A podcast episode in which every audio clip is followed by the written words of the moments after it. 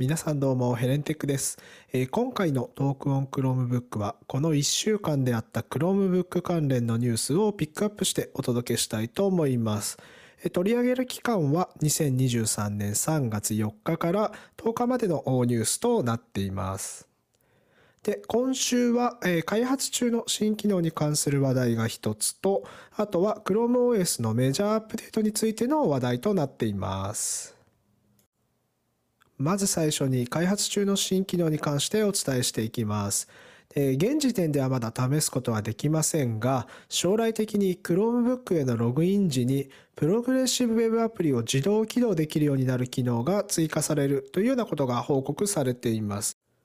で、え Windows や Mac だとデバイスを起動した直後にスタートアップアプリとして、まあ、Chrome のアプリなんかも含めて自動で立ち上げることができるようになっていますが、まあ、現状の ChromeOS だと、まあ、そういう機能を設定することができません。なので、まあ、この機能が実装されれば、他の OS と同じようにログイン直後で、まあ、自動でアプリを起動させられるようになりますので、えー、まあ決まったアプリを立ち上げて、まあ、仕事するというようなユーザーであれば、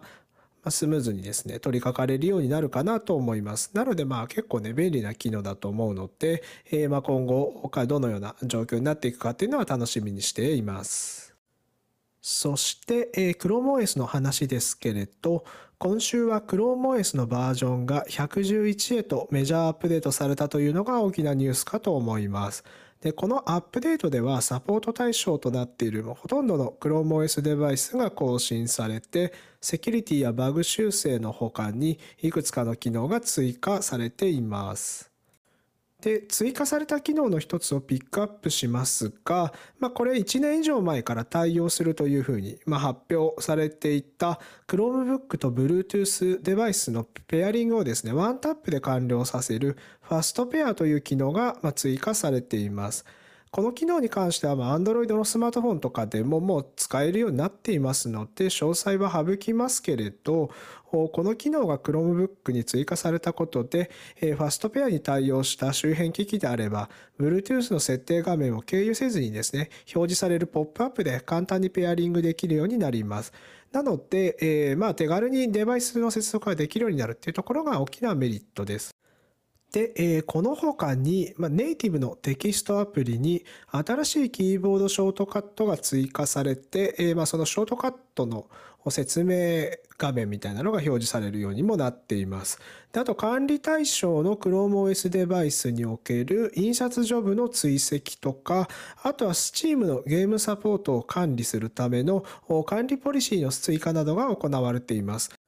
まあ、このあたりは管理者向けの機能になりますので、えー、まあ一般ユーザーとかですね、まあ、個人の Google アカウント使っている方にはそんなに影響はないかなと思います。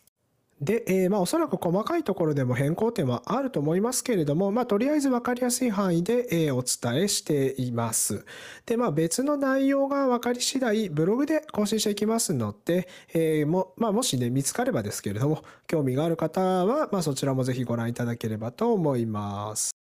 で、えー、まあ、今回ですね、この1週間にあった Chromebook 関連のニュースをピックアップしての紹介となります。まあ、正直量は少ないんですけれど、まあ、ChromeOS のメジャーアップデートがあったっていうところが、まあ、とにかく今回の1週間の中では大きいかなと思います。